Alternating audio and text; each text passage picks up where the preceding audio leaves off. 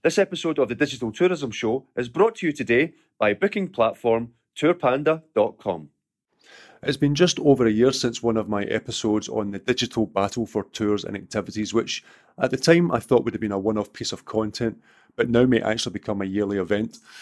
With so much has changed during the last year, with the likes of Booking Holdings acquiring FareHarbor, Airbnb investing in Tiqets, as well as the fight for our sector between these OTAs and Google. Not only that, but we have seen Booking Holdings put a hold on activities, Expedia sacking their senior management, and TripAdvisor making over 200 people redundant, Dermot Halpin being moved on, and TripAdvisor splitting their tours and activities side back to Viator. The battle is truly underway.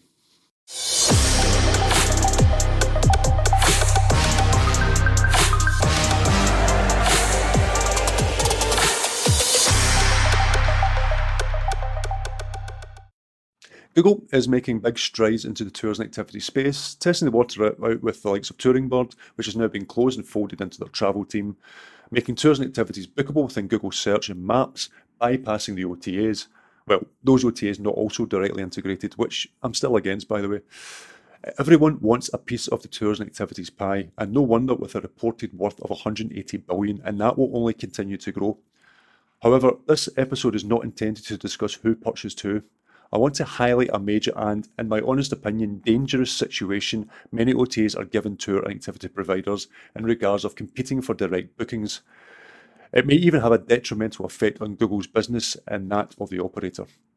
I have said it before and I will say it again.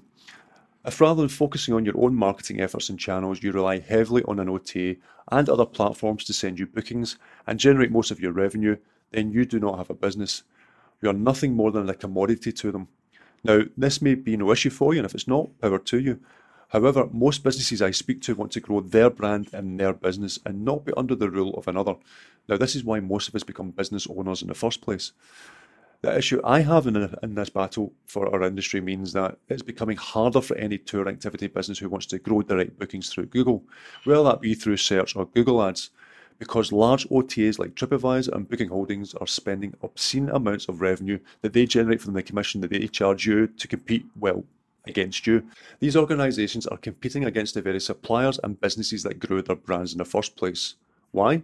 Because they simply want more of your hard earned profit margins than people booking direct with you.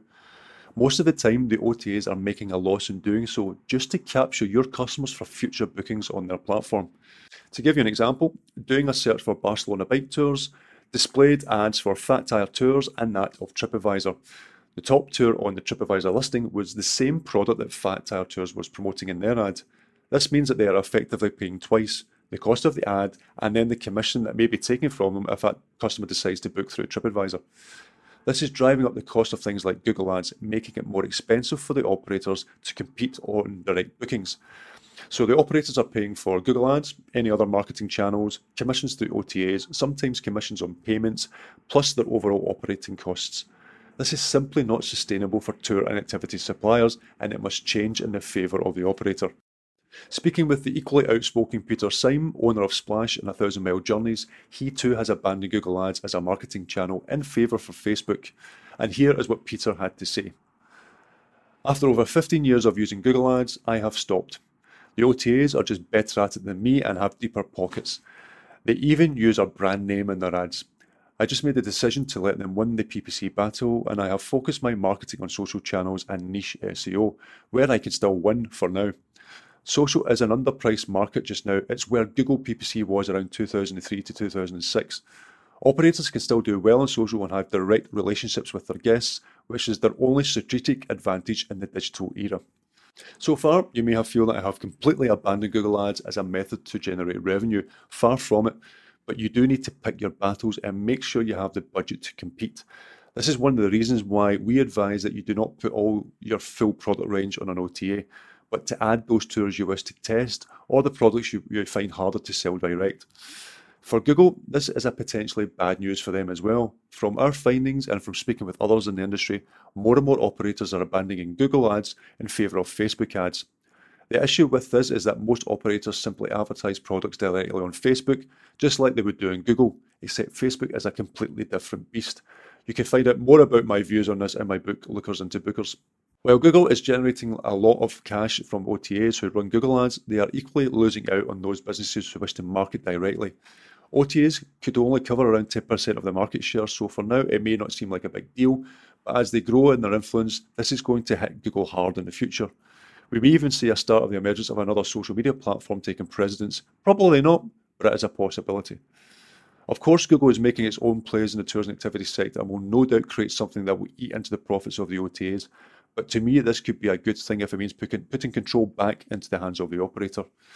Some of the big OTAs have complained that Google is getting too big for its boots and posted drop in profits, wiping out a combined market value of around 13 billion from the three big travel agents, making a severe dent in their shares and making their investors nervous, resulting in the, the recent closures and sackings. On the other hand, in a recent interview with PhocusWire, Glenn Fogel, CEO of uh, Booking Holdings, another major player in the space, he did not seem too concerned about Google and is focusing his business on direct bookings, wishing to bypass Google and OTAs altogether. Can anyone see the irony there? With the growth of OTAs within our industry, I feel change is needed and needed as a matter of urgency. If they continue on the current trend, one of becoming the more dominant customer facing brand, effectively making you, the tour activity provider, nothing more than an Uber driver, an employee of those OTAs with no control over your sales channels and no right to your customers' data, it will kill the very heart of our industry. Operators pride themselves on the customer relationships that they build and nurture, and this will be lost behind the brand that they do not control. I believe rules must be there to protect operators, like non compete clause stopping OTAs competing against their own suppliers.